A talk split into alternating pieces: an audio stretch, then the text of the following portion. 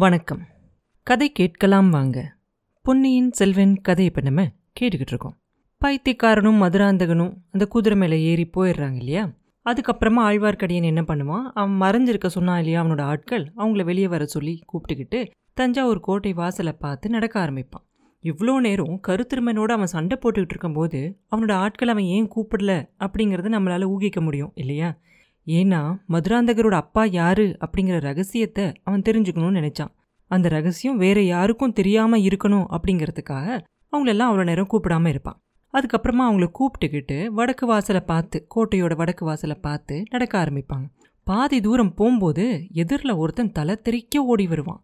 தனியாக ஓடி வருவான். ஓடி வந்து ஆழ்வார்க்கடியன் மேலே மோதிடுவான் மோதினவன் மறுபடியும் ஓட பார்ப்பான். நம்பி என்ன பண்ணுவான்? அவன் ஓடிடாம அவனை கெட்டியாக பிடிச்சி இழுத்து யாரு? அப்படின்னு சொல்லி அவன் முகத்தை முத்து பார்ப்பான். அடடே வைத்தியர் மகனா? எங்கப்பா இப்படி தலத்தறிக்க ஓடுற? அப்படின்னு கேட்பான். ஓஹோ வீர வைஷ்ணவனா? பேயோ பிசாசோ அப்படின்னு பயந்தே போனேன். நல்லது. நீ எவ்வளோ தூரத்துலேருந்து இந்த பக்கமாக வந்துக்கிட்டு இருக்க? எதிரில் ரெண்டு குதிரை மேலே ரெண்டு ஆட்கள் போனாங்களா? அப்படின்னு கேட்பான். ஆமாம் ஆமாம் போனாங்க. அவங்கள பற்றி உனக்கு என்ன? அப்படின்னு கேட்பார் நம்பி. எனக்கு என்னவா நல்ல கேள்வி. அவங்கள யாரு அப்படின்னு உனக்கு தெரியலையா என்ன? அவங்கள ஒருத்தனையாவது உனக்கு அடையாளம் தெரிஞ்சிருக்கணுமே அப்படின்னு கேட்பான் பினாகபாணி நம்பி சொல்லுவான் ஒருத்தனை மட்டும் எனக்கு தெரிஞ்ச ஆள் மாதிரி தான் இருந்துச்சு. ஆனா அப்படிம்பா. யாரு? யார் மாதிரி உனக்கு தோணுச்சு? அப்படின்னு கேட்பான் பினாகபாணி நம்பி சொல்லுவான் வந்தியத்தேவன் மாதிரி தோணுச்சு. அப்படி இருக்க முடியாது அப்படின்னு நானே முடிவு பண்ணிட்டேன் அப்படின்பா அப்போ பினாகபாணி சொல்லுவான் அட பாவி அப்படியா முடிவு பண்ண? அவன் சாட்சாத் வந்தியத்தேவனே தான் அப்படின்பா என்னப்பா வளர்ற வந்தியத்தேவன் தான் பாதாள சிறையில் இருக்கானே அப்படின்னு நம்பி கேட்க இருந்தான். ஆனா இப்ப இல்ல. வந்தியத்தேவனும் இன்னொரு பைத்தியக்காரனும் சிறையிலேருந்து தப்பிச்சிட்டாங்க. என்னை கட்டி போட்டுட்டு அவங்க ஓடி போயிட்டாங்க அப்படிம்பா.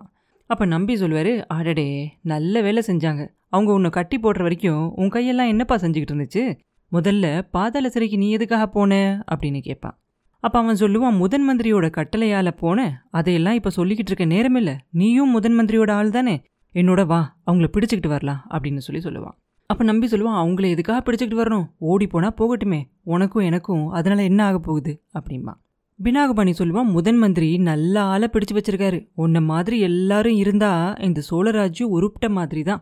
வந்தியத்தேவன் இளவரசர் கரிகாலரை கொன்னதா குற்றம் சாட்டப்பட்டவன். அப்படிங்கிறது உனக்கு தெரியாதா என்ன? அது மட்டும் இல்லை கொஞ்ச நேரத்துக்கு முன்னாடி அமுதன் குடிசைக்கு பக்கத்தில் இன்னொருத்தனையும் அவன் ஈட்டியால் குத்திட்டு ஓடி வந்துட்டான். அப்படிம்பா. தெய்வமே இது என்ன அங்க யார குத்திட்டு வந்தான் அப்படின்னு சொல்லி நம்பி கேட்க அது யாரு? அப்படின்னு நான் பார்க்கல.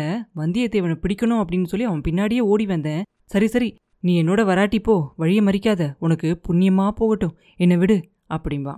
அப்ப நம்பி சொல்லுவான் வைத்தியர் மகனே இந்த உலகத்துல எத்தனையோ முட்டாள்களை பார்த்துருக்கேன். அவங்கள எல்லாரையும் நீ தூக்கி சாப்பிட்ருவேன் அவங்க குதிரை மேல போய்கிட்டு இருக்காங்க.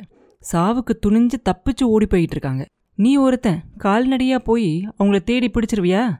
எனக்கு என்ன அதை பற்றி போ போ அப்படின்பா அப்போ வைத்தியர் மகன் சொல்லுவா நீ சொல்கிறது உண்மைதான். அதனால தான் உன்னையும் கூட வர சொல்லி நான் கூப்பிட்டேன். நீ தான் வரமாட்டேங்கிறியே அப்படிம்பா. நம்பி சொல்லுவா நான் வந்து என்ன செய்யறது? அவங்கள தடுத்து நிறுத்த பார்த்தேன். ஒருத்தன் கையில் இருந்த தடியால என்னை நல்லா அடிச்சிட்டு போயிட்டான். இன்னும் அது வலிக்குது. எனக்கு அவ்வளவா சண்டை போட்டு பழக்கம் இல்லை. நீ ஒரு வேலை அப்படின்னு சொல்லிக்கிட்டு இருக்கும்போதே அவன் கையை பார்த்துருவான். பார்த்துட்டு சொல்லுவான் ஆமாம் இது என்ன உன் கையில் ரத்த கரையாக இருக்கே? அப்படின்னு கேட்பான்.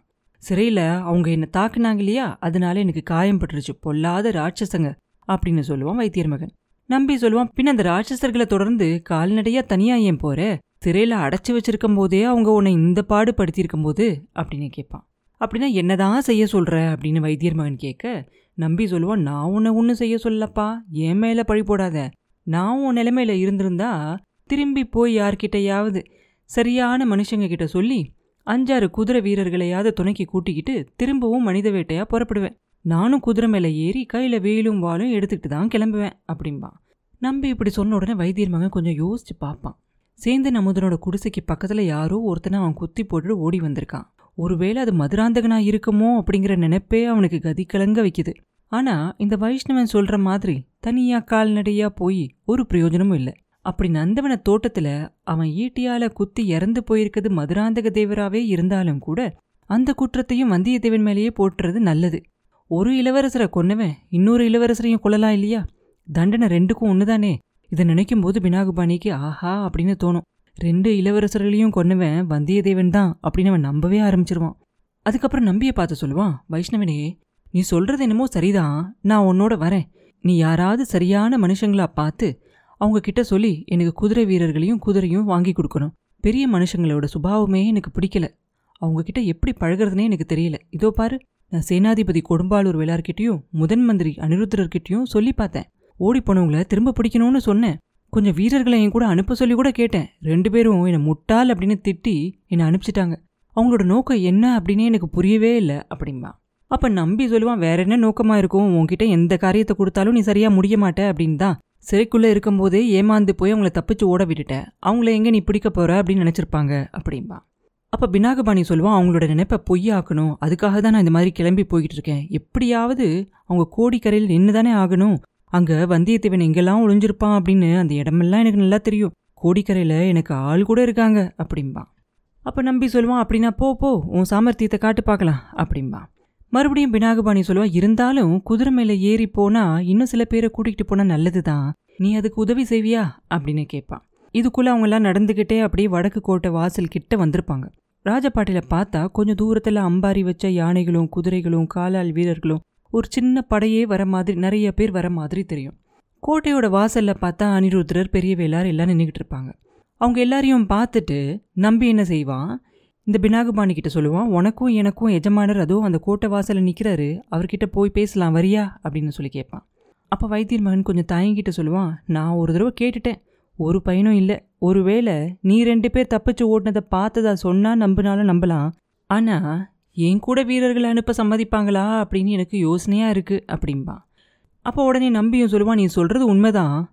அது மட்டும் இல்லாமல் கோட்டை வாசலில் யாரோ முக்கியமான ஆட்கள்லாம் வர மாதிரி தெரியுது. அவங்களுக்காக அவங்க காத்துக்கிட்டு இருக்க மாதிரி தெரியுது.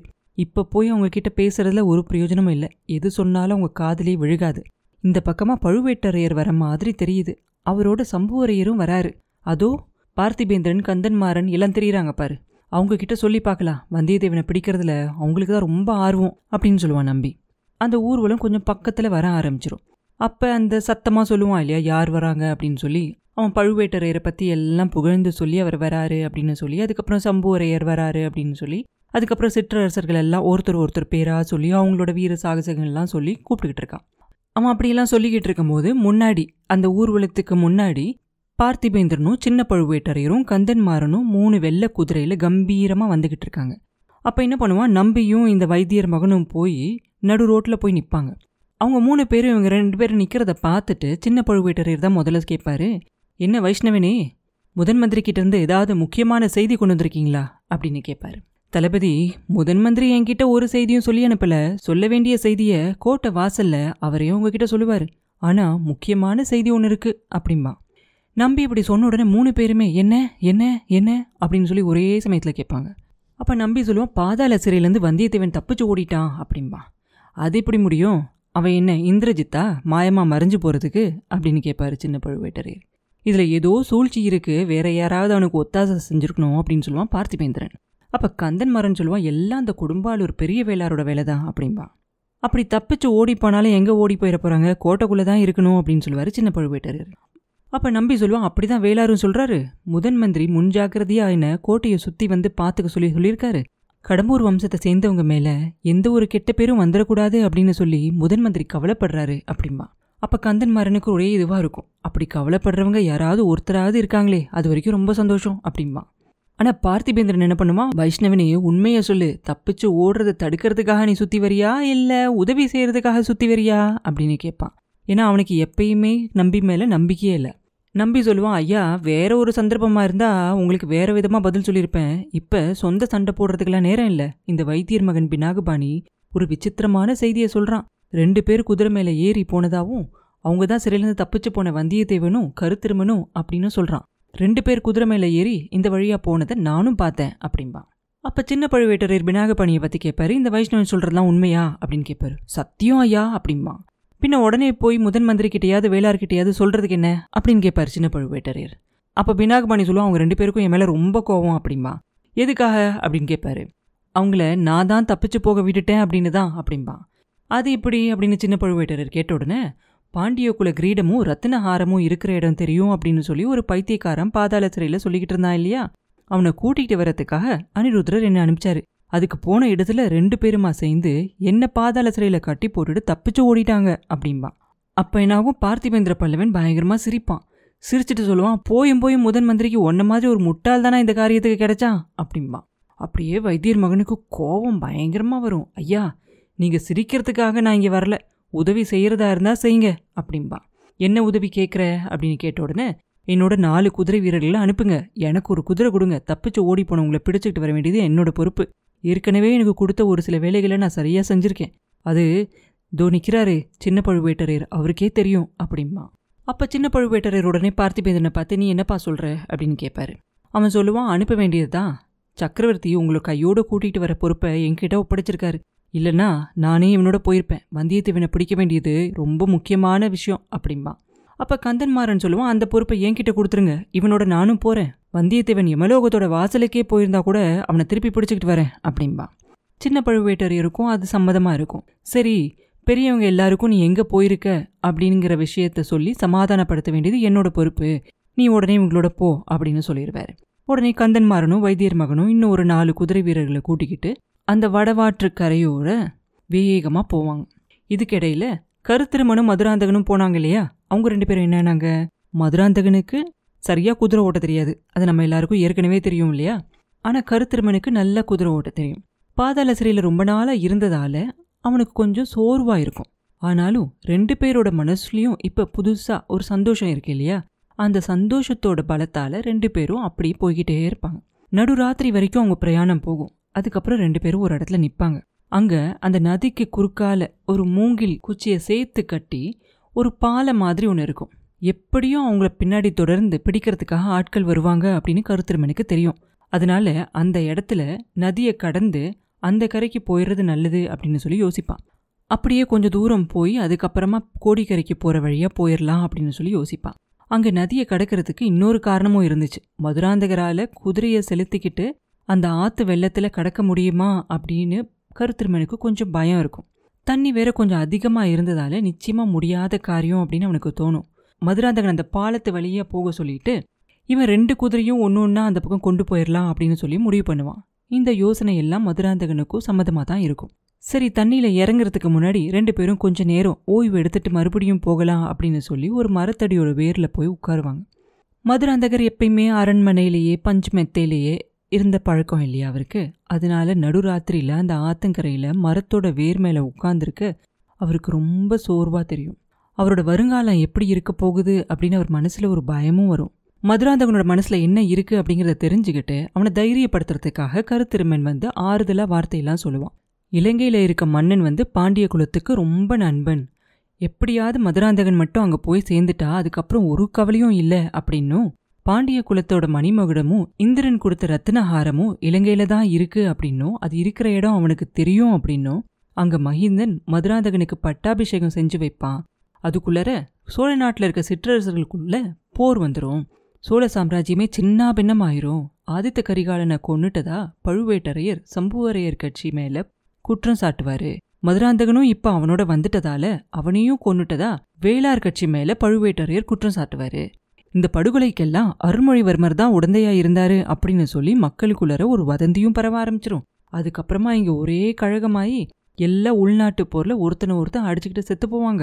இப்படியெல்லாம் சோழ ராஜ்யத்துல குழப்பம் இருக்கும்போது இலங்கை மன்னன் ஒரு பெரிய சைனியத்தை திரட்டிக்கிட்டு வந்து பாண்டிய நாட்டு மேல படையெடுத்து வருவான். மதுரையை கைப்பற்றுவான். மதுராந்தகனுக்கு உலக அறிய ரெண்டாவது தடவையா முடிசூட்டு விழா நடத்தி வைப்பான். மதுராந்தகன் அப்படிங்கிற பேரை மாத்தி சோழ குலாத்தங்க பெருவழுதி அப்படிங்கிற அபிஷேக பேரையும் வைப்பான் அப்படின்னு சொல்லுவான். இதெல்லாம் கருத்திருமன் சொல்லிக்கிட்டு இருக்கும்போது அப்படியே மதுராந்தகனோட மனசுக்குள்ளர ஒரு மாதிரியான சந்தோஷமா இருக்கும். இது வரைக்கும் அவனோட வாழ்க்கையில் அந்த மாதிரியான ஒரு சந்தோஷமே அவனுக்கு கிடைச்சதே கிடையாது. அவனை சுற்றி அப்படியே போர்க்களத்தில் கேட்குற அந்த வெற்றி முரசுகள் மாதிரி அவன் காதல் விழுகும். பட்டாபிஷேக வைபவங்கள்லாம் நடக்கிற மாதிரியும் அங்கே இருக்கிற ஆயிரக்கணக்கான மக்கள் வந்து பாண்டிய சக்கரவர்த்தி வாழ்க சோழ குலாத்தக பெருவழுதி வாழ்க அப்படின்னு கோஷமிடுற மாதிரி அவன் காதல கேட்கும் இப்படி அவன் ரொம்ப சந்தோஷமான ஒரு கற்பனையை காணும்போது அந்த கற்பனையை கலைக்கிற மாதிரி குதிரைகள் வர காலடி சத்தம் கேட்கும் கொஞ்சம் தூரத்துல தீவர்த்திகளோட வெளிச்சமும் தெரியும். கருத்திருமன் அவ்வளோ சீக்கிரமா ஆட்கள் வருவாங்க அப்படின்னு எதிர்பார்த்திருக்க மாட்டான். அதனால ரொம்ப பரபரப்போட வேகமா எந்திரிச்சு இளவரசே எந்திரிங்க குதிரை மேல ஏறுங்க. அவங்க வரத்துக்கு முன்னாடி நதியை கடக்கணும் அப்படின்பா ஒரு நிமிஷத்துல அவன் குதிரை மேல பாஞ்சு ஏறிடுவான் ஆனா மதுராந்தகன் குதிரை மேல ஏறதுக்கு கஷ்டப்படுறத பார்த்துட்டு ஐயா ஒன்று செய்யுங்க. நீங்க பாலத்து மேல நடந்து அந்த கரைக்கு போயிருங்க. நான் உங்க குதிரையையும் அந்த கரைக்கு கொண்டு வந்து சேர்த்துடுறேன் அப்படின்பா அழகா இருக்கே. என்ன பயந்தாங்கோலி அப்படின்னு நான் நினைச்ச? குதிரை மேல ஏறி இந்த ஆத்த கடக்க என்னால முடியலனா? அப்புறம் கடல் கடந்து இலங்கை போறது எப்படி? பாண்டிய ராஜ்யத்தை பிடிச்சு சிங்காதனம் ஏறுறதா எப்படி? அப்படின்னு ரொம்ப வீராவேசமா பேசிட்டு மெதுவா அந்த குதிரை மேல ஏறுவான். ரெண்டு குதிரைகளும் அந்த நதியில் இறங்கும். மதுராந்தகனோட குதிரை தண்ணியோட அந்த கரை கிட்ட வந்த உடனே திடீர்னு முன்னாடி காலை மடிச்சு படுத்துரும். ஐயோ! அப்படின்னு சொல்லி அலறுவான் கருத்திருமேன் நல்ல வேலையா குதிரை சமாளிச்சு எந்திரிச்சு தண்ணியில இறங்கிரும். மதுராந்தகனோட மனசுக்குள்ள பயம் இருக்கும். ஆனா வெளியில காட்டிக்காம இது என்ன பிரமாதம்? இப்படி பயந்துட்டியே? அப்படிம்பா. மதுராந்தகனோட குதிரையோட காலில் ஏதோ காயம் பட்டுருச்சோ என்னமோ அது வெள்ளத்துல இன்னொரு குதிரை மாதிரி வேகமா போகாது. அடிக்கடி அது வெள்ளத்தோட வெள்ளமா போக பார்க்கும் அப்புறம் அதை எப்படியோ கஷ்டப்பட்டு மதுராந்தகன் சமாளிப்பா மறுபடியும் சரியா போகும். அந்த குதிரையோட காலடி சத்தம் கேட்கும் இல்லையா? அது ரொம்ப பக்கத்துல வந்துட்ட மாதிரி தெரியும். பாதி ஆறு வரைக்கும் தான் கருத்திருமணி இளவரசனுக்காக நின்று நின்று பார்த்து போய்கிட்டு இருப்பான். அதுக்கப்புறம் அவனுக்கு ஒரு யோசனை வரும். மதுராந்தகனுக்கு தைரியம் சொல்லிட்டு அந்த கரையை பார்த்து வேகமா போவான். கரையில ஏறி குதிரையை ஒரு மரத்தடியில் நிறுத்திட்டு குதிரை மேலிருந்து கீழே இறங்கி அந்த மூங்கில் பாலத்து வழியா திரும்பவும் இந்த கரைக்கு வருவான். மதுராந்தகன் கிட்ட இருந்து ஒரு சின்ன கத்தி அவன் ஏற்கனவே வாங்கி வச்சிருந்தான் இல்லையா? அதை வச்சு அவசரம் அவசரமா பாலத்துலேருந்து தொங்கிக்கிட்டு இருந்த கயிறு எல்லாத்தையும் அவுத்து அதை எல்லாத்தையும் முடிச்சு போடுவான். அது அவனுக்கு எவ்வளோ நீளம் வேணும் அப்படின்னு தோணுச்சோ அவ்வளோ நீளம் வந்ததுக்கப்புறமா ஒரு முனையை அந்த பாலத்தோட சேர்த்து கட்டுவான். இன்னொரு முனையை அந்த ரோட்டோட இன்னொரு பக்கமாக போய் ஒரு மரத்தடியில் சேர்த்து கட்டிடுவான். அந்த மரத்தோட நிழல் அதிகமாக இருந்ததால இருட்டில் அந்த மாதிரி ரோட்டில் நடுவில் குறுக்கால ஒரு கயிறு இருக்கிறது யாருக்குமே தெரியாது. அதுலேயும் வேகமாக குதிரை மேலே வரவங்க நிச்சயமாக பார்க்க முடியாது. இந்த காரியத்தை அவன் செஞ்சு முடிச்சதும் பாலத்து வழியாக திரும்பி ஓடிடலாமா அப்படின்னு யோசிப்பான்.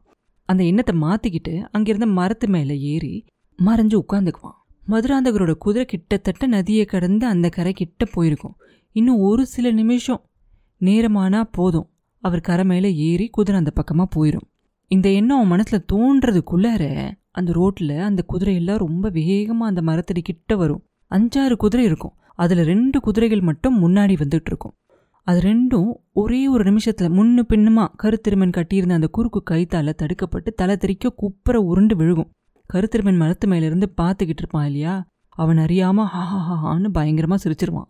குதிரை மேலிருந்து விழுந்தவங்கள ஒருத்தன் ஐயோ பிசாசு அப்படின்னு பயங்கரமா அலறுவான். அந்த குரலை கேட்டதுலேருந்து அவன் வைத்தியர் மகன் பினாகுபாணி தான் அப்படின்னு கருத்திருமன் தெரிஞ்சுக்குவான். கீழே விழுந்தவன் கழுத்து உடஞ்சு சாகக்கூடாதா? இன்னுமா உயிரோட இருக்கான் அப்படின்னு நினச்சிக்குவான். இன்னொரு குதிரை மேலிருந்து கீழே விழுந்தவன் கொஞ்சம் கூட பயப்படாம தரையில இருந்து எந்திரிப்பான். அது வேற யாரும் இல்ல. கந்தன்மாறன் தான். அப்புறம் என்ன நடந்துச்சு? அப்படிங்கறத அடுத்த பதிவில் பார்ப்போம். மீண்டும் உங்களை அடுத்த பதிவில் சந்திக்கும் வரை உங்களிடமிருந்து விடை பெறுவது உண்ணாமலே பாபு. நன்றி.